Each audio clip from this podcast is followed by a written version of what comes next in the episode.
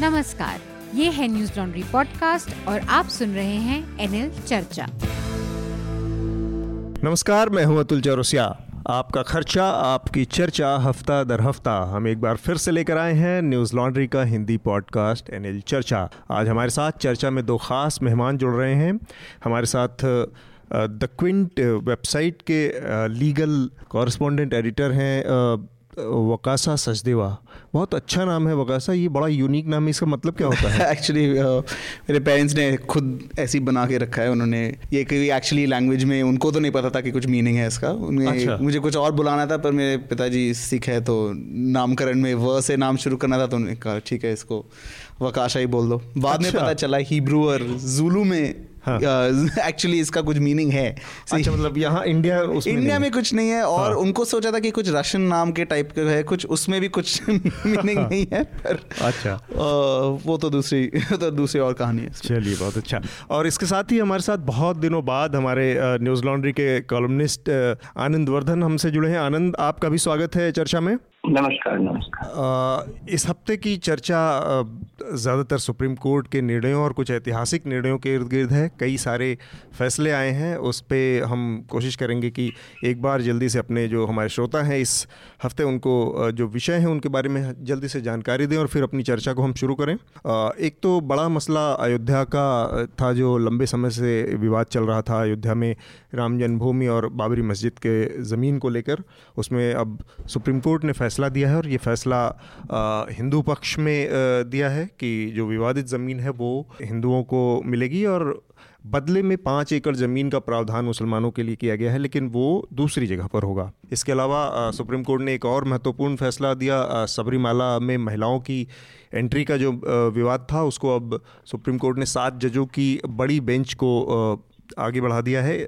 इस मामले में इससे पहले जैसा कि हमको पता है कि एक नतीजा आ चुका था और कोर्ट ने एक साल पहले, आज से करीब चार एक के जजमेंट से इसमें महिलाओं के प्रवेश को अनुमति दी थी, जिसको रिव्यू पटिशन में इसको चुनौती दी गई थी। इसके अलावा इस हफ़्ते और भी कई सारी चीज़ें आई हैं। मसलन सुप्रीम कोर्ट सीजीआई के दफ्तर को आरटीआई के तहत लाने का निर्णय बहुत महत्वपूर्ण माना जा रहा है।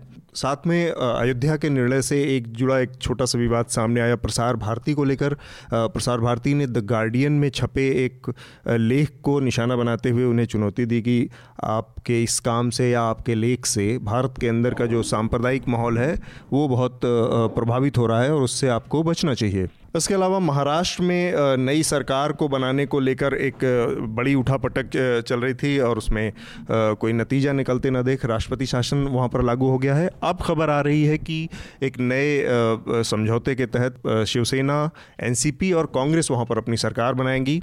इसके अलावा फ़ीस बढ़ाने के मामले को लेकर जेएनयू में एक बार फिर से विवाद है और बवाल मचा हुआ है और जेएनयू में काफ़ी उठापटक देखने को मिल रही है। कई तरह की सोशल मीडिया में भी उसको लेकर बहुत सारी बातें चल रही हैं।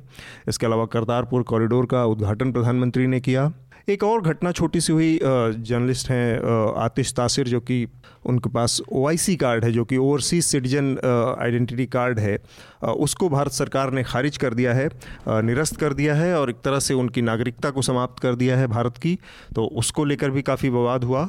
तो चूँकि हमारे साथ वकासा हैं जो कि लीगल और कानूनी मामलों के जानकार हैं तो सबसे पहले हम क्यों ना अयोध्या मामले की ही चर्चा शुरू करें वकासा ये जो निर्णय आया इसको लेकर पहले थोड़ा एक एक बहुत सधी हुई प्रक्रिया लोगों की आई प्रतिक्रिया आ रही थी।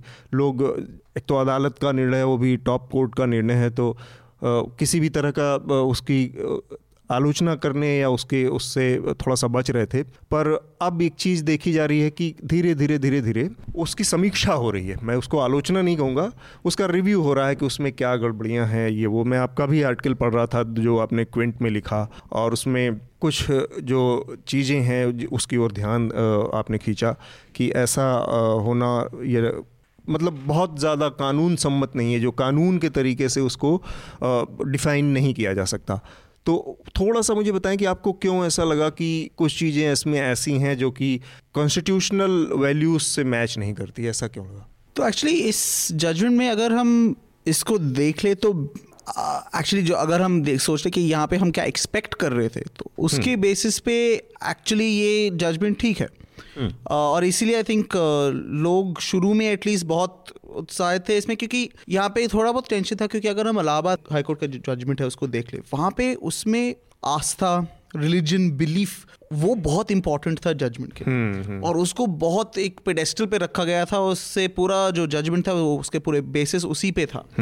और ये इस इसके लिए अगर ये होता सुप्रीम कोर्ट के जजमेंट ने यहाँ पे हमें बहुत प्रॉब्लम हो जाता। क्योंकि अगर सुप्रीम कोर्ट खुद एक ऐसा प्रेसिडेंट बना दे कि लोगों के आस्था को देख के हम जजमेंट करेंगे हम्म। हम उसको देख के डिसाइड करेंगे कि यहाँ पे कैसे क्लेम डिसाइड करें। ठीक बात। तो उस बेसिस पे तो अच्छा है कि सुप्रीम कोर्ट में ये नहीं किया क्योंकि उन्होंने पूरा इनफैक्ट सुप्रीम कोर्ट ने इसमें स्पेसिफिकली इसका मेंशन किया कि हम आस्था जो फेथ और बिलीफ के आधार पर कोई निर्णय नहीं देंगे। Exactly exactly. लेकिन एक चीज़ जो मुझे समझ में आई कि ये बात कही तो गई और इसके साथ कई और अच्छी बातें कही गई। मसलन कि 22-23 दिसंबर की रात, उनचा, उन्नीस सौ उनचास की रात जो आइडल रखा गया वहाँ पे, वो भी गलत था। 92 में जो मस्जिद गिराई गई, वो क्रिमिनल कंडक्ट था। ये सब बातें आई उसमें तो अच्छी अच्छी लेकिन जो अंतिम निर्णय का आधार बनाया गया वो कहीं ना कहीं फिर फेथ को ही फोकस करता है या उसको ही मानते हुए दिखता है? तो एक तो वो वो तो एक अडेंडम है कि जजमेंट के में जिसमें वो बहुत इंपॉर्टेंट है।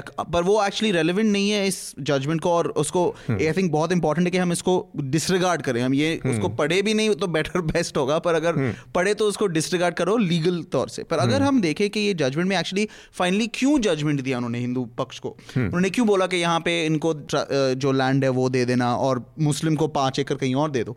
ये यहाँ पे प्रॉब्लम है, क्योंकि जैसे कोर्ट ने कहा है कि एविडेंस को देखेंगे, हम फेथ के बेस पे भी नहीं चलेंगे। पर एंड में एक्चुअली जैसे आप बोल रहे हैं फेथ पे ही आ जाता है, क्योंकि हिंदुओं का क्या है, उनका फेथ ही है कि वहाँ पे राम का जन्मभूमि है और यहाँ पे पहले भी पूजा पाठ होता था और इसलिए यहाँ पे उनको ये ज़मीन देना चाहिए। अब इसमें अगर हम थोड़ा टेक्निकली देखें तो बेसिकली कोर्ट का क्या मानता है वो कहते हैं कि देखो इस लैंड को हम डिवाइड नहीं कर सकते तो जैसे इलाहाबाद हाईकोर्ट ने तीन पक्षों को दिया था, उन्होंने कहा कि यहाँ पे इसको एक अनडिवाइडेड होल देखना पड़ेगा कॉम्पोजिट होल तो ये इसमें पहले डिफिकल्टी। आता है, क्योंकि कोर्ट के खुद के रीजनिंग में और खुद के खुद के फाइंडिंग्स में अगर हम देखें तो यहाँ पे उन्होंने एक इनर कोर्टयार्ड आउटर कोर्टयार्ड में डिस्टिंक्शन बनाया हम्म। और फिर जब वो असेस कर रहे हैं कि किसका पोजेशन राइट है क्योंकि यहाँ पे टाइटल की हम्म। तो बात डिफ़िकल्ट है क्योंकि पेपर्स तो नहीं होंगे किसी के पास सुनी वक्फ के पास भी ग्रांट के पेपर्स नहीं थे जो पहले मिले थे तो यहाँ पे पोजेशन का बेसिकली मामला हो गया था पर इसमें जो स्टैंडर्ड्स है असेस करने के लिए कि किसके पास पोजेशन है किसके हाँ. पास नहीं है वो थोड़ा सेम नहीं है जैसे हम्म। अगर हम देखें क्योंकि हिंदू पक्ष के लिए देखा कि उन्होंने मुस्लिम लोगों को निकाल के आउटर कोर्टयार्ड से पूरा पोजेशन ले लिया ले लिया इनर कोर्टयार्ड में उनके आस्थाओं का इंपॉर्टेंस है और इसलिए हम्म। वो वहाँ पे दर्शन करने की कोशिश करते थे इसीलिए वो कह रहे हैं कि मुस्लिम पार्टी एग्जैक्टली का एक्सक्लूसिव पोजेशन नहीं है हाँ, अठारह सौ सत्तावन से पहले ये जो कहा गया जजमेंट में कि उससे पहले वहाँ पर एक्सक्लूसिव पोजीशन का कोई प्रूफ उसके नहीं बाद है। वो कहते हैं कि उसके पहले तो हाँ, कुछ नहीं दिखाया कि इनर कोर्टयार्ड आउटर कोर्टयार्ड दोनों में नहीं दिखाया हम्म। कह रहे हैं 1857 के बाद तुमने दिखाया कि इनर कोर्टयार्ड में तुम्हारा पोजेशन है पर ये एक्सक्लूसिव हम्म। पोजेशन नहीं है हम्म। पर अगर हम ऐसे देख ले कि उन्होंने बेसिस क्या लिखा कि हिंदू पोजेशन था और वो पहले से भी लेते थे there is no standard same नहीं लग रहा है इसमें और इसलिए अच्छा। जैसे निज़ाम पाशा भी जो एक लॉयर है हाँ। मुस्लिम पक्ष के लिए उन्होंने भी एक हमारे लिए एक आर्टिकल लिखा था जिसमें उन्होंने ये बहुत इंपॉर्टेंटली ये डिस्टिंक्शन दिखाया था क्योंकि यही बेसिस हम्म। है फाइनली जजमेंट का। पर क्या ये एक्चुअली फेयर है? क्या ये एक्चुअली डज दिस क्योंकि जो सुप्रीम कोर्ट पहले कहते हैं जजमेंट में कि हम इसको बिल्कुल एविडेंस के बारे में देखेंगे हाँ। ये इसमें ये नहीं लगता कि उन्होंने एक्चुअली खुद के स्टैंडर्ड फॉलो किया है। ठीक बात।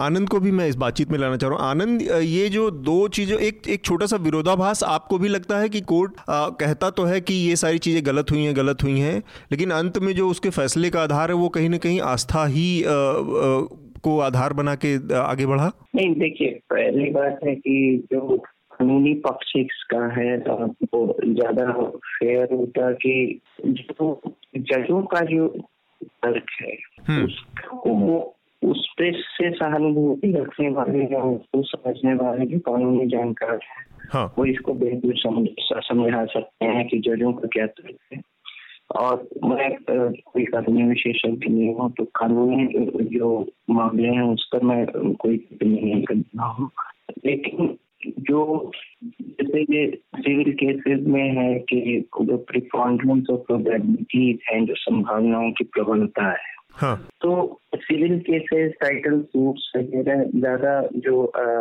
जजों ने भी जो मेरी सीमित जानकारी है या सीमित समझ है कानूनी चीज़ों की उसको जो संभावनाओं की प्रबलता जो है तो जो प्रिपॉन्ड्रेंस ऑफ़ प्रोबेबिलिटी थियरी बोलते हैं जूरिस्प्रूडेंस में या खुद को आधार बनाया है ना कि बियॉन्ड रीजनेबल डाउट को मतलब सभी संदेह के परे जो तो उसको बनाया है और निरंतरता जो है आधिपत्य की निरंतरता अबाधित जो पूजा है हाँ। उसको बनाया है तो ये एक है जो उनचास में या बिरानवे में जो ध्वस्त करने की या फिर जो भी ए, या अवैध प्रवेश की जो प्रक्रिया उनचास हो रही है बिरानवे में जो गिरानी मस्जिद गिराने की है उसको गैर कानूनी तरह है हाँ। तो उसको चीज़ें हैं कि ऐतिहासिक स्मरण जो इस केस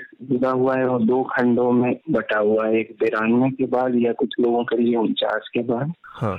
और और एक है कि जब से जब से मस्जिद बनी तो अब उसमें जो और 1528 से लेकर और अठारह सौ छप्पन या संतावन जो भी जब ये पहला केस इसमें इंडिया में जब ये फ़ाइल किया गया हाँ। तो उस बीच जो है 1526 से और अठारह सौ सत्तावन ये सब कुछ तीन सौ चौबीस वर्षों का इसके बीच में आधिपत्य में किसका था उस पर कई जो है विरोधाभासी प्रमाण हो सकते हैं। जिस, जिसकी जानकारी हम लोगों को नहीं है कि क्या प्रस्तुत किया गया किस पे के आधार पे है क्या नहीं है। तो अब उसकी उसकी व्याख्या जजों ने कैसे की? हम्म। ये की अब उस पे जो है कि अब जो बहुत वैज्ञानिक तो है नहीं कि एकदम फिजिक्स केमिस्ट्री जैसा सभी चीज़ प्रूव हो जाए। हम्म, हम्म। दो two two rival set of arguments में एक एक आर्गूमेंट को जो है एक जो ज़्यादा संभावनाएँ प्रबलताएँ हैं उनको लेकर चली है तो ये है लेकिन ये कानूनी पक्ष है। ज़्यादा इसमें से इसमें जो मेरे ख्याल से इस निर्णय का ज़्यादा जो एक सांस्कृतिक प्रोजेक्ट के तौर पे जो चल रहा था कि जैसे कि ऐसा जैसे यूरोपीय आक्रमण या यूरोपीय उपनिवेशवाद, ये सिर्फ़ विध्वंसकारी है और बाकी जो है वो नहीं है। उसमें नहीं हुए। एक जो मतलब विश्वविद्यालय या स्कूल के पाठ्य पुस्तकों में, उस, उसकी कमी रही है उस उस तरह के अभाव उस जानकारी का अभाव और इसका एक एक तो, छोटा सा मैं यहाँ पे टोकना चाह रहा हूँ एक हाँ तो हाँ पूरा कर लीजिए कोर्ट ने ये कहा है कि ऐसी कोई जानकारी नहीं है कि ये कुछ ध्वस्त करके ये मस्जिद बनी हम्म। तो ऐसे या एएसआई रिपोर्ट इस पर चुप रहा है इस हम्म। पर जानकारी उसने नहीं हम्म। उसने सिर्फ़ कहा है कि जो इससे पहले जो अवशेष हैं उसकी उसका जो मूल है वो इस्लामिक नहीं है। वो मतलब नॉन इस्लामिक ओरिजिन का है। कुछ जो गया है। लेकिन ये कि वो क्या ध्वस्त करके बना है हम्म। इस पर इस पर कोई इस बात पर, नहीं है उसमें। इस पर कमी है। हम्म। मतलब इस पर उसने ऐसा ही नहीं इस बात को एड्रेस ही नहीं किया ठीक बात है। मैं एक चीज़ जानना चाह रहा हूँ आनंद यहाँ हाँ। पे कि बहुत सा, साधारण सा दिमाग में एक सवाल आता है कि आप जो हिस्ट्री को करेक्ट करने वाली बात है वो एक सवाल खड़ा होता है। एक एक मिनट मैं बता रहा हूँ। हाँ। हिस्ट्री को करेक्ट करना कोर्ट के जजमेंट में ये कहा है कि ये कोर्ट का काम नहीं है। हाँ। तो कोर्ट का काम नहीं है कोर्ट ने खुद कहा है ये उस समय जो सोवरन था और अभी जो सोवरन है अभी का सोवरन ये उस समय के सोवरन के एक्ट को अगर उन करता है तभी ऐसी कोई प्रक्रिया चल सकती है लेकिन ये हिस्ट्री करेक्ट करना न्यायपालिका का काम नहीं है हाँ वो तो ठीक बात है न्यायपालिका ने ये बातें हाँ, कही उसने तो ये भी और भी चीज़ें कही लेकिन जो जजमेंट आया है वो इससे आपको लगता नहीं कि एक विरोधाभास है और दूसरा मैं ये जानना चाह रहा हूँ कि एक एक गलत हाँ। जो गलत जो प्रक्रिया शुरू हो जाती है एक परंपरा जो शुरू होती है बैड प्रेसिडेंट जिसको हम्म। कहते हैं शुरू होने की इसमें संभावना बहुत है क्योंकि हम लंबे समय से देख रहे हैं कि राजनीतिक दलों का एक नारा बहुत रहा है कि कभी वो जामा मस्जिद को जानकी मंदिर कह देंगे, ताजमहल को शिव मंदिर कह देंगे और इस तरह की तो ये एक पिटारा खोल सकता है इस तरह के फैसलों से बजाय इसके फैसले का आधार उन्नीस या 1950 में लागू हुआ भारत का जो संविधान था, वहाँ से हम शुरू करते बात को कोर्ट हमारा उसके बहुत पीछे गया। मैंने शुरू में ही कहा कि दो धाराएँ हैं हिस्टोरिकल मेमोरी केस में तो कोर्ट ने इसको होलिस्टिकली बहुत पहले ले जाकर देखा। बहुत पहले से जब से मस्जिद का निर्माण हुआ तब से जाकर देखा। तो और उसके पहले क्या हुए फेस तो इसमें लोगों की अपनी अलग अलग राय हो सकती है। ठीक बात। और क्योंकि राम जन्मभूमि कोई वो भी है कि कोई ऐसे बहुत मंदिरों का ऐसा क्लेम हो सकता है लेकिन वो क्योंकि विशेष महत्व का है एक धर्म विशेष के हम्म। लिए तो ठीक बात है। मेरे ख्याल से हाँ। अब वकासा कुछ कहना चाह रहे हैं इस पे हाँ आई मीन इसमें आई थिंक डेंजर तो एग्जैक्टली exactly, जैसे आप कह रहे हैं हाँ. कि थोड़ा बहुत तो डेंजर है यहाँ पे कि ये गलत प्रेसिडेंट सेट हो जाए। हाँ. और पर इसमें एक तो अच्छी बात है कि कोर्ट ने थोड़ा बहुत वो बोला कि 1991 में जो प्लेसेस ऑफ़ वर्शिप एक्ट है उसको उन्होंने बोला कि वो अभी इंपॉर्टेंट है उसको याद रखो। उस एक्ट में लिखा था कि 1947 से पहले तो जो फिफ्टीन अगस्त 1947 से पहले का जो सिचुएशन है स्थिति है वर्शिप वाले प्लेसेस की वो बनी रहेगी। वो बनी रहेगी। प्रॉब्लम ये तो था कि 1991 एक्ट में खुद उसमें लिखा था कि राम जन्मभूमि हाँ, क्योंकि वो अंडर जुडिशियल उसमें तो उन्होंने बोला कि वो रेलेवेंट नहीं है हम्म। पर अभी इसमें इंपॉर्टेंट चीज़ देखना पड़ेगा कि क्या इसका इन्फोर्समेंट कैसे चलेगा कि कोर्ट हम्म। ने बोला ये इसको फॉलो करो एक्ट में भी लिखा है पर क्या हमारे यहाँ पे गवर्नमेंट्स उसको फॉलो करेंगे हम्म। और ये यहाँ पे इंपॉर्टेंट चीज़ है क्योंकि काशी मथुरा चाहे जामा मस्जिद चाहे तेजो महल या ये सब चीज़ों देखना पड़ेगा तो इसमें कई बार क्या है कि जब हम इस इसकी पूरी बहस करते हैं तो एक एक एक और चर्चा हमेशा छिड़ जाती है कि ये मंदिर मस्जिद मतलब इनकी तो बहस होती रहेगी कि यहाँ पे पहले क्या था, क्या नहीं था। लेकिन जब हमारा जो पॉलिटिकल क्लास है अल्टीमेटली तो पार्लियामेंट से लॉ बनेगा और हमारे यहाँ अमेंडमेंट भी हो सकते हैं, और कॉन्स्टिट्यूशनल अमेंड भी होते हो सकते हैं और नए कानून भी बन सकते हैं। तो 91 का एक्ट भी अगर कोई चाहेगी सरकार, लोग कहते थे कि 370 बहुत इम्पॉसिबल है, क्योंकि वो अकेला एक तरीका है कश्मीर के भारत से जुड़ा हुआ, लेकिन सरकार ने चाहा तो हो गया। तो उस स्थिति में उस वर्शिप एक्ट को भी बदला जा सकता है। मैं ये कहना चाह रहा हूँ। अब दूसरा मेरा एक सवाल आपसे वकाशा और फिर आनंद आपसे भी मैं जानना चाहूँगा कि जिस आस्था की ओर आनंद का इशारा था कि अयोध्या के मामले में जो दोनों पक्ष थे उसमें एक पक्ष हिंदू जो पक्ष है और दूसरा जो मुस्लिम पक्ष है हिंदू पक्ष के लिहाज से देखें तो ये उसके लिए कोई एक और मंदिर नहीं था है ना? ये ऐसे है कि मतलब एक मक्का पे, मक्का है, वहाँ पर लोग जाते हैं, मुसलमान दुनिया भर के वो वहाँ पे हज करने जाते हैं। और ये कोई दावा करे कि नहीं, इस पर हिंदुओं का वो तो अयोध्या के मामले में हिंदुओं की जो आस्था थी, वो उस लेवल की कही जा सकती है कि वो राम का जन्म स्थान है, जो इस पूरे सब कॉन्टिनेंट में एक तरह से एक बड़ा फिगर रिलीजियस फिगर है या मुसलमानों के लिहाज से देखा जाए तो उतना गहरा दावा दावा या उतनी गहरी आस्था उससे जुड़ी नहीं। ठीक है, एक मस्जिद है और उसका एक सेंटोरम उसकी पवित्रता है और हर जगह उस मतलब एक जहाँ पे भी कोई इबादत खाना खुल गया, वहाँ पे उसकी अपना महत्व स्थापित हो जाता है। तो वैसे एक मस्जिद बाबरी मस्जिद थी। इस लिहाज से कोर्ट के ऊपर किसी तरह का एक दबाव नैतिक हो सकता था और हिंदुओं के पक्ष में देने का। तो अगर ऐसा कोई दबाव होता तो क्या इसको पूरी तरह से खारिज किया जा सकता है? क्या पूरी तरह से फेथ को खारिज किया जा सकता है या पूरी तरह से जनता का जो सेंटिमेंट है उसको खारिज किया जा सकता है? तो ये एक्चुअली मॉडर्न लॉज में। अगर हम टेक्निकली लीगली देखें तो वो नहीं आना चाहिए इसमें। जैसे अगर अगर लीग अगर सऊदी के लॉ में अगर हम जाके देख ले कि वहाँ पे मक्का में एक्चुअली उनका टाइटल नहीं है और किसी और को मिलना चाहिए तो फिर लीगली स्पीकिंग तो वो इंपॉर्टेंट नहीं होना चाहिए कि वो मक्का है और उनके लिए इतना इंपॉर्टेंट है। पर प्रॉब्लम ये है ऑब्वियसली कि वहाँ के तो कानून तो, तो दूसरी है। बट इसीलिए इंडिया के लॉज एक्चुअली इंपॉर्टेंट है क्योंकि हमारे लॉज जैसे कोर्ट ने भी एम्फोसाइज किया कि जब से कॉन्स्टिट्यूशन आया है सेक्युलरिज्म है फेथ्स का इक्वालिटी होना चाहिए सब रिलीजन्स को देखना चाहिए कि कोई स्टेट रिलीजन नहीं है और उन उसके बेसिस पे ये डिसीज़न नहीं आना चाहिए हम्म। पर यहाँ पे जैसे आपने ये पूछा कि यहाँ पे क्या उसका कुछ फ़र्क पड़, पड़ता है इसमें अगर हम देख ले तो कुछ एक्सटेंट पे ये रेलिवेंट आता है क्योंकि ये क्यों है कि वहाँ पे जब मस्जिद था 300 साल से मस्जिद है। फिर भी कोर्ट मान रहे कि वहाँ पे हिंदू लोग जाते थे। हिंदू लोग वहाँ पे जाके दर्शन करते थे गर्भगृह में वो जाके। तो इसमें थोड़ा बहुत तो वो आ ही जाता है कि उनका आस्था का इंपॉर्टेंस क्यों है क्योंकि ये जगह इंपॉर्टेंट है। हम्म। पर और एक दूसरे इससे क्वेश्चन भी आ, आ जाता है कि क्या अगर बाबरी मस्जिद को तोड़ा नहीं गया नहीं गया होता क्या ये ऐसे जजमेंट आ जाता कोर्ट का? क्योंकि हम्म। Title dispute right. जो अभी कोर्ट ने डिसाइड किया वो तो पहले से ही था। बाबरी मस्जिद के तोड़ने से पहले था। तो क्या अगर वो मस्जिद होता अभी क्या वो कोर्ट ऐसे बोल सकते थे कि नहीं ये अब पूरा इसको गिरा के मंदिर अब इसको ले लो और फिर जो करना है तो मंदिर बनाना है तो बना लो। पर ये ये डिफ़िकल्ट क्वेश्चन है आंसर hmm. करने के लिए और इसमें लगता तो है और अगर आप देखोगे आज हिंदू में गौतम भाटिया सूर्य पार्थसाथी ने एक ऐसे जजमेंट दिया कि hmm. लिखा है कि लॉ के बेसिस पे कानून के तौर पे पोजेशन के लॉ पे टाइटल के लॉ पे जजमेंट दिया गया है पर एक्चुअली तो लगता है कि ये सुप्रीम कोर्ट ने अपना कंप्लीट जस्टिस करने वाले पास में देखा है और उन्होंने hmm. उसके बेसिस पे डिसाइड किया कि हाँ ये करो बात है आनंद आपका क्या मत है इस मामले में जो प्रेशर जो आस्था का और जो जनभावनाओं का प्रेशर होता है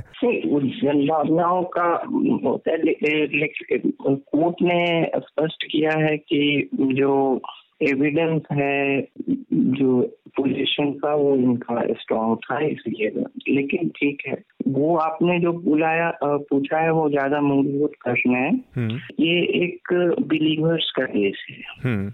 और यहाँ जो कॉन्स्टिट्यूशनल मैकेनिज्म से ऊपर से जो है बहुत चीज़ें थोपी गई हैं।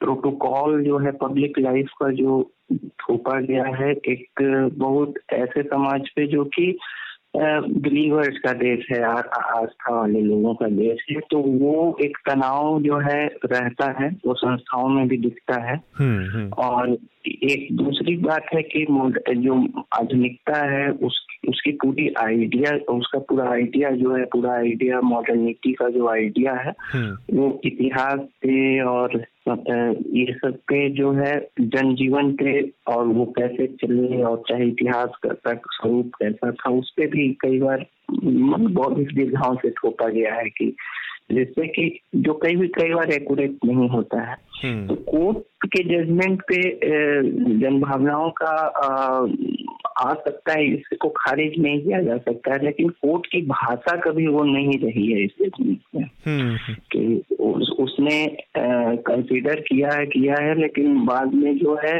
उसको हो सकता है कि कानूनी भाषा का जामा पहना दिया हो ठीक बात है। ये तो ये तो मतलब जजमेंट को देखने के बाद आपने जो कहा उसको खारिज नहीं किया जा सकता है कि उन जन भावनाओं का भी दबाव रहता, रहता है। एक चीज़ मैं जजमेंट से जुड़ा वकर साहब से जानना चाह रहा हूँ कि जो अटेंडेंट है इसमें जुड़ा तो वो अनसाइंड है इस इसलिए उस जजमेंट में जो कि जो हाइपोथेटिकल क्वेश्चन है कि मस्जिद अगर नहीं गिरी हुई होती तो ये जजमेंट आ सकता था। उसमें, उसके, उसका हाइपोथेटिकल आंसर भी कुछ लोगों ने दिए हैं कि जो अब पेज है, उसी से कुछ नई मस्जिद बनाई जाती या कुछ। तो इस तरह की अटकलबाजी भी चलती है। ये एक सोशल मीडिया के मतलब स्पेकुलेशन या ये सब का हाइपोथेटिकल विषय है। अब लेकिन यही है कि अब इतिहास वही है कि क्या होता नहीं होता ये का हाइपोथेटिकल चीज़ें हैं लेकिन रोचक चीज़ें ये भी जानना you want to say something I mean just कि ये हाइपोथेटिकल इसलिए इम्पोर्टेंट है क्योंकि हमें क्योंकि अगर हम हिस्ट्री के मार्च से देखें उसके तौर पे इट्स नॉट रेलिवेंट पर जब कोर्ट को ये डिसीज़न देने हैं ना कोर्ट का hmm. जो अगर उसको ठीक से टेस्ट करना है then it should be applicable her situation में। तो चाहे मंदिर को तोड़ा गया होता नहीं तोड़ा गया होता मस्जिद को तोड़ा गया होता नहीं तोड़ा गया था वो ये जो जजमेंट है कोर्ट का that should apply in all circumstances क्योंकि ये जजमेंट ऐसे इसमें question I don't know the answers to this exactly मुझे पक्का hmm. नहीं हो कि इसमें क्या बोले पर इसमें इंपॉर्टेंट ये है कि कोर्ट को अगर अपने जजमेंट्स का भी टेस्ट करने की क्या हमने ठीक किया है गलत किया है उसके लिए it has to be viewed in all circumstances क्या होता है? इसलिए यहाँ पे क्वेश्चन एक बार ओनरशिप तय हो गई कि हम ओनरशिप ले ली है। और एक बार उसमें गैर कानूनी ढंग से जबरन घुसा दिया।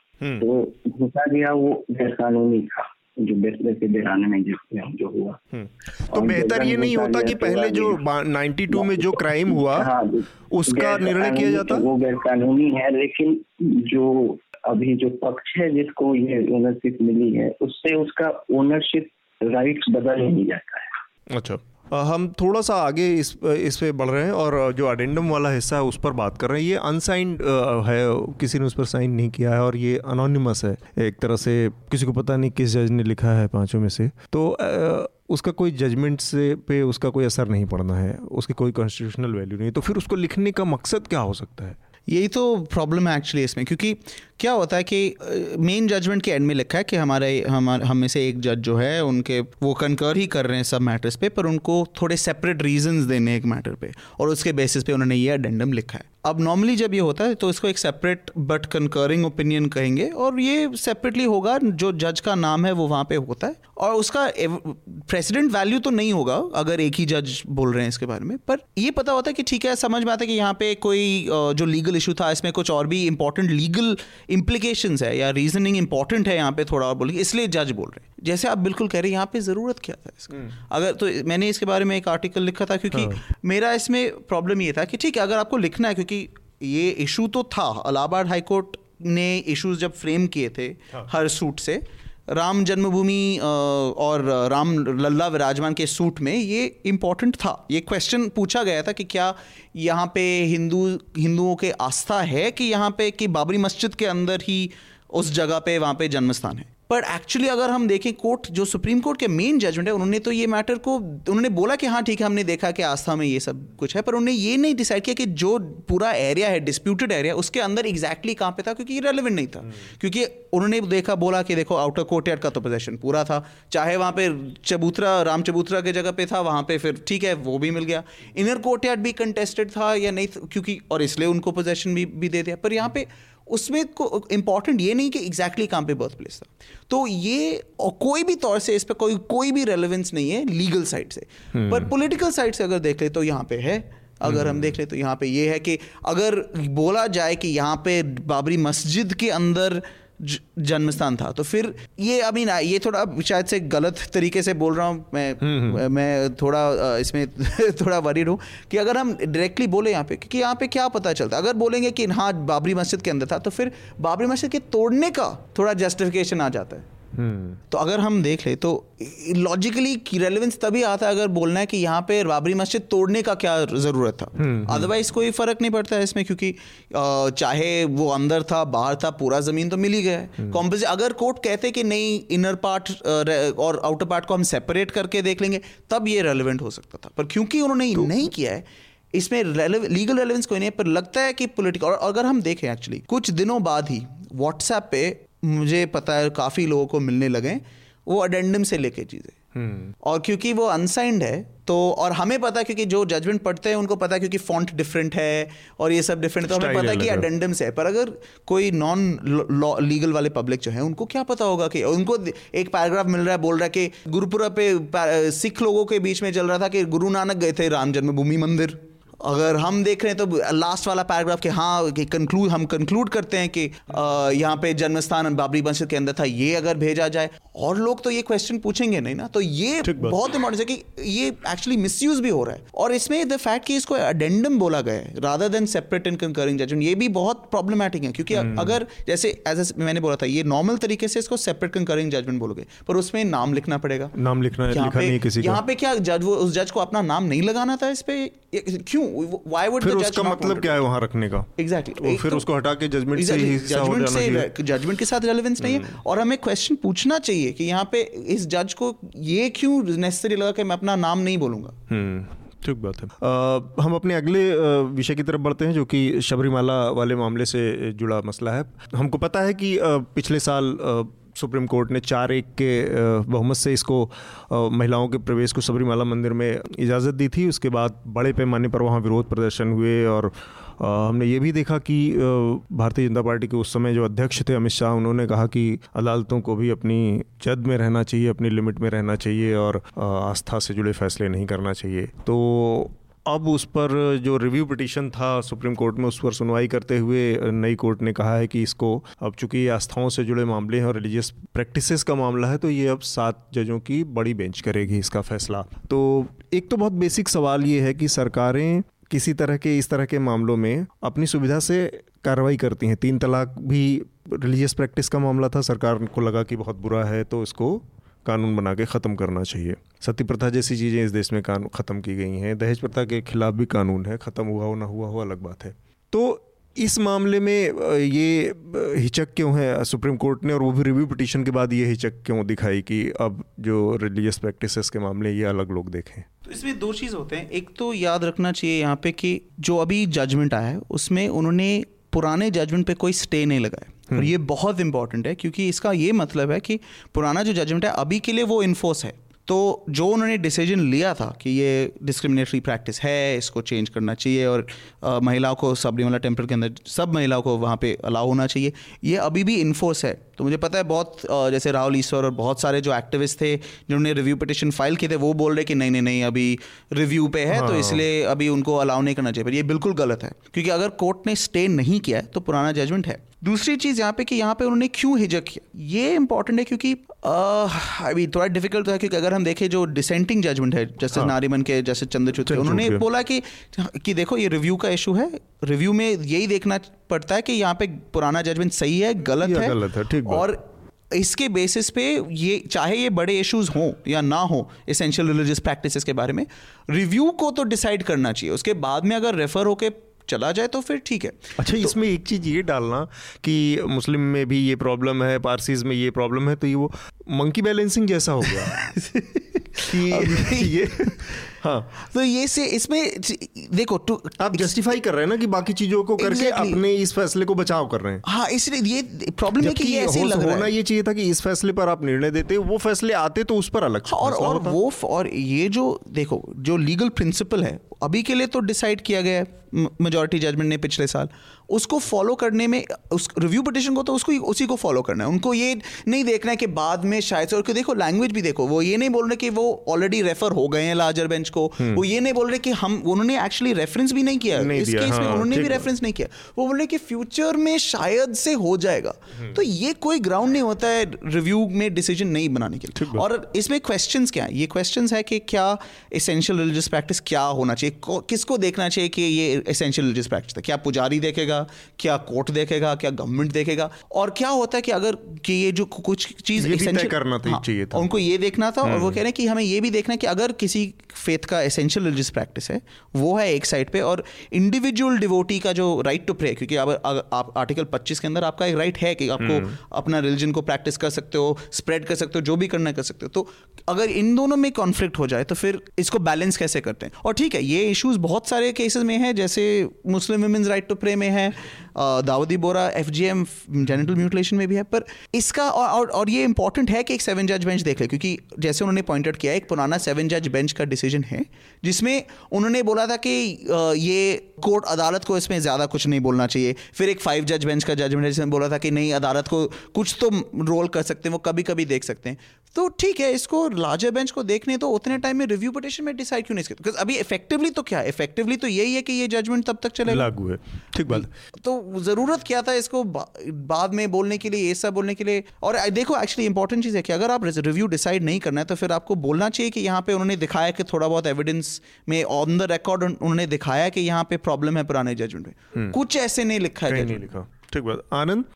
हाँ तो इसमें जो मूल बात ये आ गई है कि एक कारण बताया जा रहा है इसको सेवन बेंच लार्जर बेंच जो संविधान पीठ को रेफर करने का हाँ. कि इसमें दो जो फंडामेंटल राइट्स हैं शायद कोलाइड कर रहे हैं एक तो राइट टू इक्वलिटी समानता का जो अधिकार है हम्म। कि महिला पुरुष दोनों का और दूसरा है कि इबादत का जो अपनी आस्था के अनुसार जो है अपने मतलब धार्मिक मान्यता हाँ, पूजा पाठ का अपना अधिकार धार्मिक आस्था का। तो दो, दो जो जस्टिस गोगोई का कहना है जो कि इंदु मल्होत्रा और एक और है कॉल है शायद जस्टिस कॉल थे। इनके बदले में उन्होंने जो लिखा है जजमेंट उसमें यही है कि इसको और सूक्ष्मता से देखने की ज़रूरत है, क्योंकि इसमें दो अलग अलग तरह के जो मूल अधिकार हैं उसका मतलब घर्षण दिख रहा है। तो ये एक है। दूसरी बात है कि इसको जो जो ये भी देखना है कि वो जो मैं वुमेन वहाँ नहीं जाए, वो उस मंदिर से जुड़ी हुई आस्था का बहुत एसेंशियल पार्ट है यानी। तो क्योंकि एसेंशियल पार्ट थियरी एक है धार्मिक स्थलों को लेकर उसको सेटिस्फाई करता है या नहीं करता है? क्योंकि हिंदू धर्म के जो व्यापक मान्यता में ऐसी बात नहीं है अधिकतर मंदिरें सभी के लिए खुली है। हाँ प्र, तो प्रवेश इजाज़त है लोकलाइज एक हमारे गाँव वगैरह में जैसे ठाकुर जी स्थापित कर लेता है कोई कुछ कुछ जो लोग देती है। उस तरह की चीज़ है। अब वो वहाँ की मान्यता का एसेंशियल पार्ट है या नहीं है? इसमें जो दक्षिण पंथी राजनीतिक शक्तियाँ हैं, उसके साथ साथ जो सेंट्रिस्ट पार्टियाँ हैं, जैसे कांग्रेस के वहाँ तिरुवनंतपुरम के एम पी शशि थरूर वगैरह भी नर्म पड़े लिखे हुए हैं। वो वो भी और इस केस को भी अभिषेक मनु सिंघवी आर्ग्यू कर रहे हैं सुप्रीम कोर्ट में। खैर, वो उनकी पेशेवर चीज़ हो सकती है, पता नहीं, लेकिन शशि थरूर भी जो है अयप्या जो डिवोटीज हैं, उसके साथ दिखे। तो व्यापक तौर से यही है इसमें कि घर्षण क्या है दूसरी चीज़ मुझे एक इसमें अटपटी लगी हम्म। कि जो लोग इसका विरोध कर रहे हैं तो वो एक पॉइंट प्रूविंग मैकेनिज्म में ज़्यादा करने क्या वो सही में डिवोटी है भी या नहीं है हम्म। तो ये ये है कि भाई हम अपनी चीज़ स्थापित हम अपनी पॉइंट प्रूव करके रहेंगे हम्म, तो जो जेन्युइन डिवोटीज हैं उनके लिए ठीक है। अगर जेन्युइन डिवोटीज जो हैं महिलाएँ हैं और मेंस्ट्रुएटिंग एज ग्रुप में हैं और उन, उन, वो जाना चाहती हैं तो उनकी बात मतलब ये मैं कोई कोई कानूनी बात नहीं बता हाँ लेकिन ये तो ऐसा है कि ये तो बहुत छोटी चीज़ है इतने बड़े फैसले के पीछे जहाँ सुप्रीम कोर्ट इन्वॉल्व है ये तो बहुत छोटी चीज़ है। कुछ लोग हो सकता है पोलिटिकल इंटरेस्ट से आ रहे हो। ऑब्जर्वेशन है हाँ। ठीक बात है ये मुझे लगता है कि वैसा आपको कुछ कोई और बात इस पर मुद्दे पर कहनी है एक लास्ट चीज़ जो जो इंपॉर्टेंट आई थिंक कि जैसे जस्टिस नारीवन और चंद्रचूड ने अपने डिसेंटिंग जजमेंट में हम्म। कुछ इंपॉर्टेंट ऑब्जर्वेशन लिखे उन्होंने उसके बारे में बोला कि देखो जब जजमेंट आता है सुप्रीम कोर्ट का उसके बाद यहाँ पे जो गवर्नमेंट है सेंट्रल गवर्नमेंट से गवर्नमेंट उनको ये पूरे तरीके से उसको इम्प्लीमेंट करना चाहिए। और यहाँ पे कोई क्योंकि उन्होंने नोट किया कि उसमें चलता फिरता एटीट्यूड वो हाँ, वो जजमेंट है सुप्रीम कोर्ट का उसको लागू करना है। एग्जैक्टली exactly, और इसका और कोई विकल्प नहीं है। उसका बहुत उसका इंपॉर्टेंस ये है क्योंकि कोशिश फिर से जारी है इसके बाद जो एक्टिविस्ट बोल रहे कि नहीं नहीं अब तो सुप्रीम कोर्ट का वो पुराना जजमेंट क्यों देखना है हमें? रिव्यू में इशूज उन्होंने बोला है बाद में वो बिल्कुल गलत है और ये जजमेंट से इंपॉर्टेंट है। उसका एक्चुअली इफ़ेक्ट भी आज हुआ है एक केस में। अगर आप हम्म। देखेंगे आज डी के शिव कुमार के जो बेल प्ली था सुप्रीम कोर्ट में क्योंकि दिल्ली हाईकोर्ट ने उनको बेल दिया था ईडी हम्म, हम्म। ने जाके सुप्रीम कोर्ट में अपील किया था आज उनको काफ़ी बुरी तरह से ड्रेसिंग डाउन मिला था कोर्ट में क्योंकि उन्होंने एक्चुअली चिदम्बरम वाले जो अपील थे उसको बस कॉपी पेस्ट करके वो भेज उन्होंने सुप्रीम कोर्ट में फ़ाइल किया था। तो उसमें अच्छा। लिखा है कि D K Shiv Kumar former home minister of union of India और उसमें फिर जस्टिस oh नारीमनी सुन रहे थे तो उन्होंने बोला कि तुम ऐसे तुम लोग लोगों के राइट्स के साथ मज़ाक बना रहे हो और तुम याद रखो हमने कल क्या लिखा था जजमेंट में। और ये तो ऐसे शायद से अगर ऐसे और भी केसेस आने वाले हैं जस्टिस नारीमन के पास शायद से कुछ जो ऐसे जब लग रहा है ना कि गवर्नमेंट एक्चुअली फॉलो नहीं कर रहे हैं, जब उनको लिए कन्वीनियंट नहीं है। शायद से वहाँ पे कुछ इफ़ेक्ट हो सकता है अभी देखते हैं कि इसे ठीक बात है। हम अपने अगले विषय की तरफ़ बढ़ते हुए कैसा इसी के साथ जो कि हमारा आज का आखिरी विषय होगा महाराष्ट्र में काफ़ी उठापटक के बाद अब लग रहा है कि शिवसेना और एनसीपी और कांग्रेस किसी नतीजे पर एक समझौते की बिंदु पर पहुँच गए हैं जहाँ से एक नई सरकार बनने की बात शुरू हुई है शायद। अभी जब हमारे ये रिकॉर्डिंग चल रही है तब इससे आसपास ही शरद पवार का बयान आया है कि वो तीनों पार्टियाँ मिलकर अगली सरकार बनाएँगी। इस बीच में काफ़ी उठापटक रही और वहाँ पर राष्ट्रपति शासन भी लग गया। तो एक एक साधारण सा सवाल आनंद मैं ये जानना चाह रहा हूँ कि इस पूरी जो जो पूरी दौड़ धूप हुई और जिस स्तर पर शिवसेना ने जाके बीजेपी को अपोज किया आपका अपना आकलन क्या कहता है कि शिवसेना जिस स्तर पे चली गई बीजेपी के खिलाफ और जहाँ तक जाके और उस संबंधों को तोड़ने के मुकाम तक पहुँच गई उसके पीछे आपका अपना क्या आकलन है क्या वजह रही होगी इस स्तर तक जाने की और वो उस पार्टी से जुड़ने की कांग्रेस और एनसीपी से जिससे उनका कोई वैचारिक संबंध भी नहीं है वैचारिक जुड़ाव नहीं है? नहीं एक तो शिवसेना को एक है कि वो भाजपा का जो विस्तार हुआ महाराष्ट्र में वो थोड़ा सा शिवसेना की कीमत पे हो रहा है अच्छा तो ये तो है कि बहुत ये दोनों एक समय वैचारिक रूप से तो नेचुरल एलायंस हैं। मतलब एक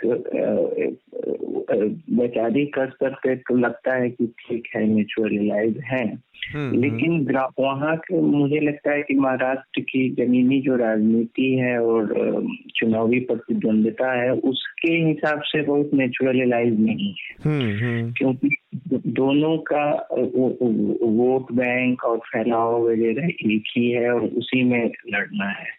तो अब एक बार छोटे पार्टनर ये पहले छोटे पार्टनर के रूप में पाँच साल निकाल चुके हैं अब फिर दूसरी बार भी आने पर फिर छोटा पार्टनर और इस बार दबाव बनाने की स्थिति में थी शिवसेना अच्छा। तो अब इस बार थी क्योंकि बीजेपी की सीटें कम हो गई थी। से पीछे काफ़ी थी हाँ। और दबाव बना सकती थी तो हम्म। ये है। ठीक बात है।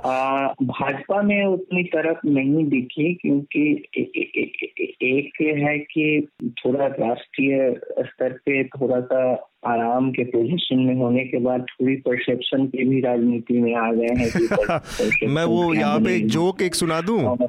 मैं वो वो एक जोक सुना दूँ जो आजकल चल रहा है कि अर्थव्यवस्था की स्थिति इतनी खराब है कि महाराष्ट्र में अमित शाह ने को दिक्कत हो गई वरना तो उन्होंने मेघालय और गोवा उन जैसों जगहों पे सरकार बना ली जहाँ पे उनके विधायक बाकियों से सबसे कम थे हाँ वो भी हो सकता है कोई ठीक नहीं है। तो आ, वो वो भी है लेकिन ए, एक नहीं एक किसी ने लिखा है कि ये भाजपा है कि अभी परसेप्शन का हालाँकि मेरा मानना है कि राजनीति में अब जो है हमेशा जो इमीडिएट होता immediate है लाभ का ज़्यादा इमीडिएट जो होता है वो हमेशा महत्वपूर्ण होता है एसेंशियल से। ठीक बात है।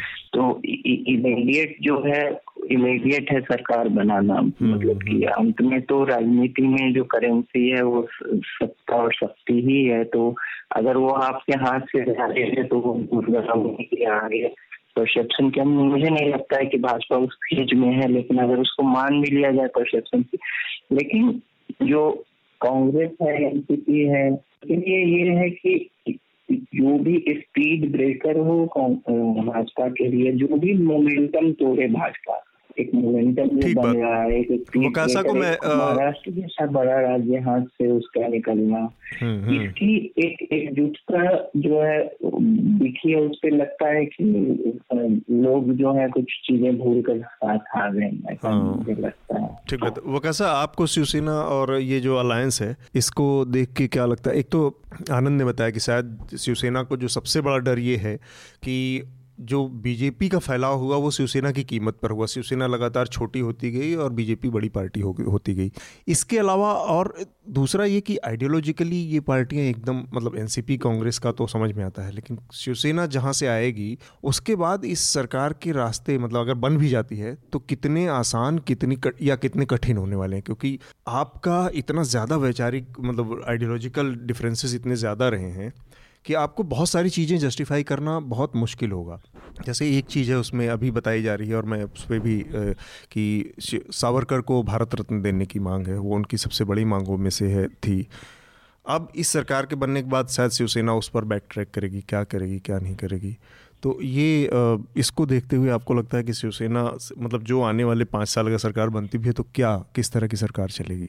आई थिंक यहाँ पे आ, हमें रेडी होना पड़ेगा कि सुप्रीम कोर्ट में फिर से बहुत मैटर्स जाने वाले जैसे कर्नाटक में हुआ था। um, क्योंकि जो इनके आइडियोलॉजी जैसे आप कह रहे हैं यहाँ पे डिफरेंस तो है पर अगर हम एक्चुअली देख ले तो थोड़ा बहुत तो ये आदित्य ठाकरे के साथ लेके अटेम्प्ट तो थोड़े बहुत कर रहे थे शिवसेना अपना पोजीशन को पिवट करने के लिए कि देखो हम भी प्रोग्रेसिव भी हैं लिबरल हम्म। भी हैं हम अपने पुराने बाल ठाकरे के टाइम से भी चल हम्म। चले जा रहे हैं बट देखो हमारा एक लिबरल नया फेस भी, भी कर रहे हैं लोगों को। तो इसके तो इसके तो एक्चुअली एक तौर से देखें तो ये उनके लिए इम्पॉसिबल तो नहीं है। और जैसे आनंद जी बोल रहे थे कि यहाँ पे अगर वो अपने पुराने रास्ते में ही चले तो तब तो बीजेपी तो उनको उठा ही ले जाएगा। अब अगर वो देख ले तो फिर स्ट्रेटिजिकली तो ये रेलिवेंट है कि यहाँ पे अभी अगर वो थोड़ा अपना लिबरल बेस भी बढ़ा दे तो एटलीस्ट उनका कुछ और और पावर लेने के लिए थोड़ा बहुत रेलेवेंस हो, हो पाएगा लीगल हम्म। साइड से एक्चुअली यहाँ पे भी थोड़े इंटरेस्टिंग क्वेश्चंस है क्योंकि हम्म। जैसे मैं कह रहा हूँ कि यहाँ पे सुप्रीम कोर्ट में फिर से पहुँच सकते हैं क्योंकि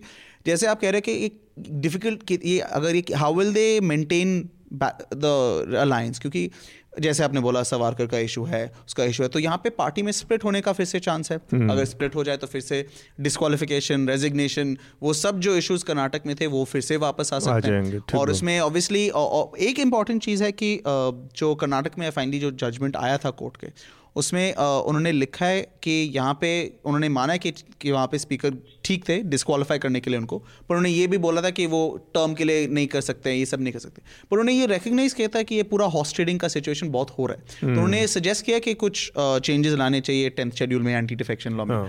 अब ऑब्वियसली क्योंकि ये सेंट्रल लॉ है तो वो लाने में तो डिफिकल्टी होगा हम्म। क्योंकि बीजेपी को तो नहीं करना पड़ेगा चाहिए जिसको उसको अपनी सुविधा से करेगी नहीं पार्टी पर इम्पोर्टेंट चीज़ ये कि शायद से अगर ये बहुत अवर्टली फिर से हो जाए तो हम्म। हो सकता है कि अगर कोर्ट के सामने अच्छी तरह से जाए सही बेंच के सामने चले जाए तो ऐसे हो सकता है कि अगर जो महाराष्ट्र में होने आई थिंक सबको पता है कि होने वाला है वहाँ पे कुछ प्रॉब्लम्स तो उसको बचाने के लिए शायद कौन पत, किसको पता शायद से कोर्ट यहाँ पे एंटी डिफेक्शन लॉ के बारे में एक स्ट्रॉन्ग जजमेंट दे हाँ, सकते फिर से आज। आनंद एक और चीज़ जो इसमें है कि बहुत सारे विचारिक जो अपनी पुरानी चीज़ें थी उनको किनारे रखना पड़ेगा जैसे सावरकर का ही मुद्दा है। इसके अलावा हम्म। मैं ये एक एक सवाल मेरे दिमाग में है कि कोई भी सरकार अगर बन भी जाती है मान लीजिए तो उस अलायंस में एनसीपी शिवसेना और कांग्रेस के अलायंस में पाँच साल तक ये सरकार भले चलती रहे, लेकिन चुनाव में तो ये लोग नहीं जा सकते। क्योंकि शिवसेना मतलब ये अलायंस एक साथ चुनाव में जाने की तो कोई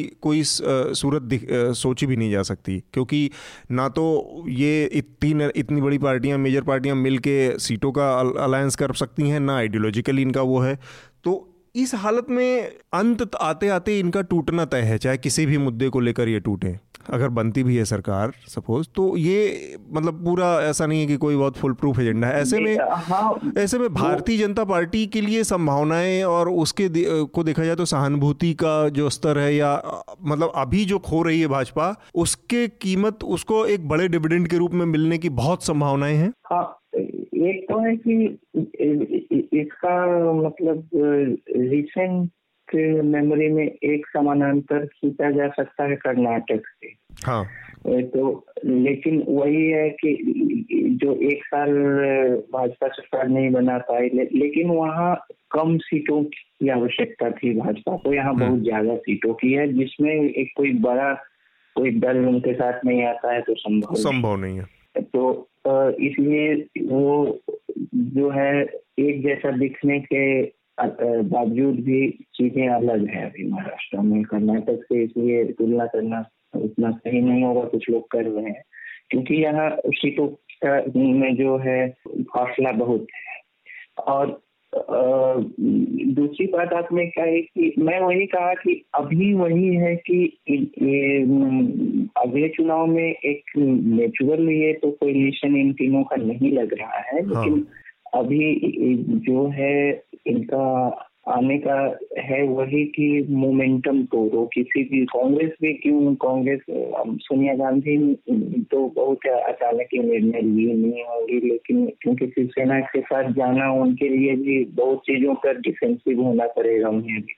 ठीक बात तो लेकिन वही है कि इसका जो इलेक्टोरल मैसेज ये है कि बीजेपी का एक मोमेंटम जो बना हुआ है वो इस बड़े राज्य में टूट जाएगा हम्म। और एक है कि इसे लोग थोड़ा सिनिकली लेंगे एक बड़े जैसे राज्य के रिसोर्सेज पे हाथ आना ठीक बात है पार्टियों के सरवाइव करने का ये भी बहुत ज़रूरी है कि उनके पास और सत्ता हो और उसके संसाधन हो हाँ, एक सत्ता हो पार्टी के पार्टी मतलब ये बातें छिपी नहीं है सभी पार्टियाँ भारत हम्म। ठीक बात है लेकिन सत्ता में आने के साथ जो फाइनेंशियल चैनल। खुल जाते हैं। हम्म, हम्म। तो वो वो भी एक है कि मेजर कंसर्न रहता है पार्टियों के लिए। तीनों पार्टियों के लिए ये आवश्यक है। ठीक बात है। ये बहुत संक्षेप में बहुत संक्षेप में मैं एक चीज़ पूछना चाह रहा हूँ। कि मुख्यमंत्री किसके नाम पर हुआ है। ये तो वो लोग ये लोग तो तय करेंगे जब तीनों पार्टियाँ मिलकर तय करेंगी तब समझ में आएगा कि शिवसेना ने जिस चीज़ को मुद्दा बनाया वो उसको मिला कि नहीं। बहुत संक्षेप में अभी की स्थिति में ऐसा लग रहा है कि शिवसेना ने जो है उसका दोनों तरफ़ से जैसे कहते हैं कि दोनों पार्टियों ने मिलकर उसको उल्लू बना दिया? दोनों पार्टियों ने। नहीं मतलब ना खुदा ही मिला ना विशाले सनम टाइप हो गया मामला। नहीं मुख्यमंत्री पद उसको मिल जाता है तो तत्कालिक तो तभी जाके ये बात सही होगी। ठीक हाँ। बात है। आ, ये लगता है कि एक सेफ़ सेवर हो जाएगा अगर मुख्यमंत्री बन जाती है। ठीक बात है। वगैरह आपको लगता है कि कांग्रेस एनसीपी और बीजेपी के फेर में शिवसेना ने जितना एडवेंचरस पोजीशन लिया उससे वो थोड़ा सा वो नुकसान हो रहा है? हो गया? I think I don't think मेरे मेरा इतना एक्सपर्टीज है महाराष्ट्र पॉलिटिक्स में इस पर ज़्यादा बोलने के लिए। Uh, मेरा इसमें यही चीज़ होगा बोलने के लिए कि जैसे मैंने बोला कि स्ट्रेटेजिकली तो ये थोड़ा डिफ़िकल्ट टाइम है क्योंकि उनको जब वो पोल्स पे गए थे वो प्रीपोल अलायंस में थे। hmm. और इससे तो वोटर्स को अच्छा नहीं लगता है कि अगर, क्योंकि अगर ठीक है अगर बिना कोई अलायंस होता है तो फिर जाके कर तो लो तो इतना कर सकते हैं तो हाँ। कर सकते हो चाहे अगर, अगर बिल्कुल एंटी प्लेटफॉर्म पे जाते हो तो ऑब्वियसली नहीं है पर यहाँ पे तुम एक अलायंस में तोड़ के जा रहे हो और अलायंस को तोड़ रहे हो तो इसलिए उसका सबसे ज़्यादा नुकसान मुझे लगता है हो सकता है यहाँ पे। तो हम आज की बोलना चाहूँगा हाँ सेना सेना अगर उसमें सरकार बनाती है तो वो खोएगी, वो जो जो नए वोटर्स उसने प्राप्त किए वो खो देगी। जो, उसके जो कोर वोटर्स हैं, जो उसका मुख्यमंत्री पाने से ही खुश हो जाएँगे।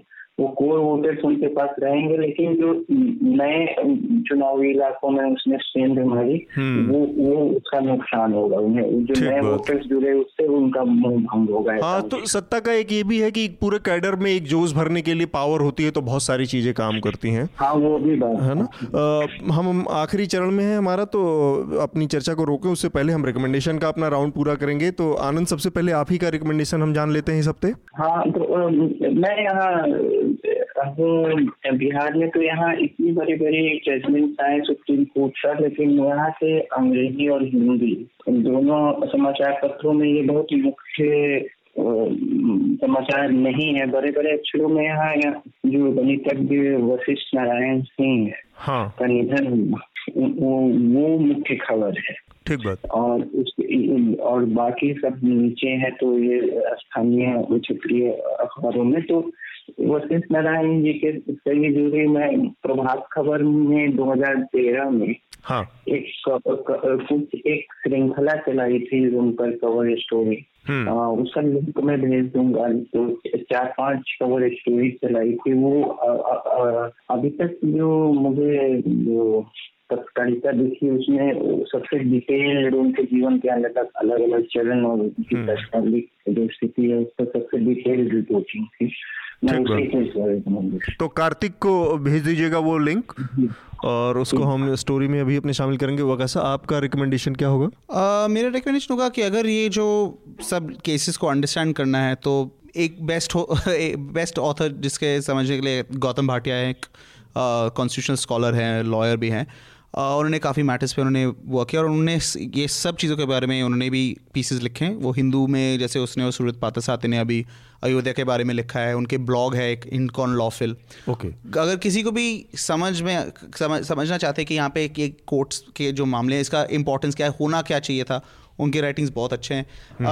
और अगर हम हम ये डिस्कस नहीं कर पाए थे पर पहले हाँ. शायद से कोशिश था कि यहाँ पे हम गार्डियन के बारे में वो डी, डी, हाँ, हाँ. प्रसार भारती और उनके बारे हाँ, में हाँ, जो you want to say something मैं उसके ये कहना हुआ था कि गार्डियन का कवरेज बहुत अच्छा होता है मेरे व्यू हम्म। से। कभी कभी ठीक है उनका भी कवरेज तो तो मुझे बस एक छोटी सी बता दी कि प्रसार भारती ने जो जिस तरह से स्टैंड लिया प्रसार भारती की कोई लीगल स्टैंडिंग है इस मामले में? मुझे लगता था कि विदेश मंत्रालय की तरफ़ से जाना चाहिए था कोई प्रोटेस्ट एब्सोल्युटली ये हमें मतलब प्रोटोकॉल और जो प्रक्रियाएँ तय हैं उनके बारे में किसी को पता नहीं है सरकार में कि प्रसार भारती अचानक से उठ के और वो काम कर रहा है जो उसका काम ही नहीं है एग्जैक्टली exactly. और यहाँ पे अगर हम देख ले यहाँ पे और ये पहली बार नहीं है हम्म। जब प्रसार भारती के ट्विटर हैंडल से ऐसे चीज़ें जा रहे हैं और ये हम्म। बिल्कुल ये बहुत इंपॉर्टेंट है कि अगर आपका जो सर्विस है नेशनल सर्विस है उसको अनबायस्ड होना चाहिए और उनको एक एक उनका एक स्थिति होता है ना कि यहाँ हम्म। पे आप जाके ट्रोल की तरह बात मत करो एग्जैक्टली exactly. और ये जो पोजिशन होता है वो जैसे आप बिल्कुल आप कह रहे हैं वो किसकी विदेश मंत्रालय विदेश मंत्रालय की जिम्मे है उनके है अगर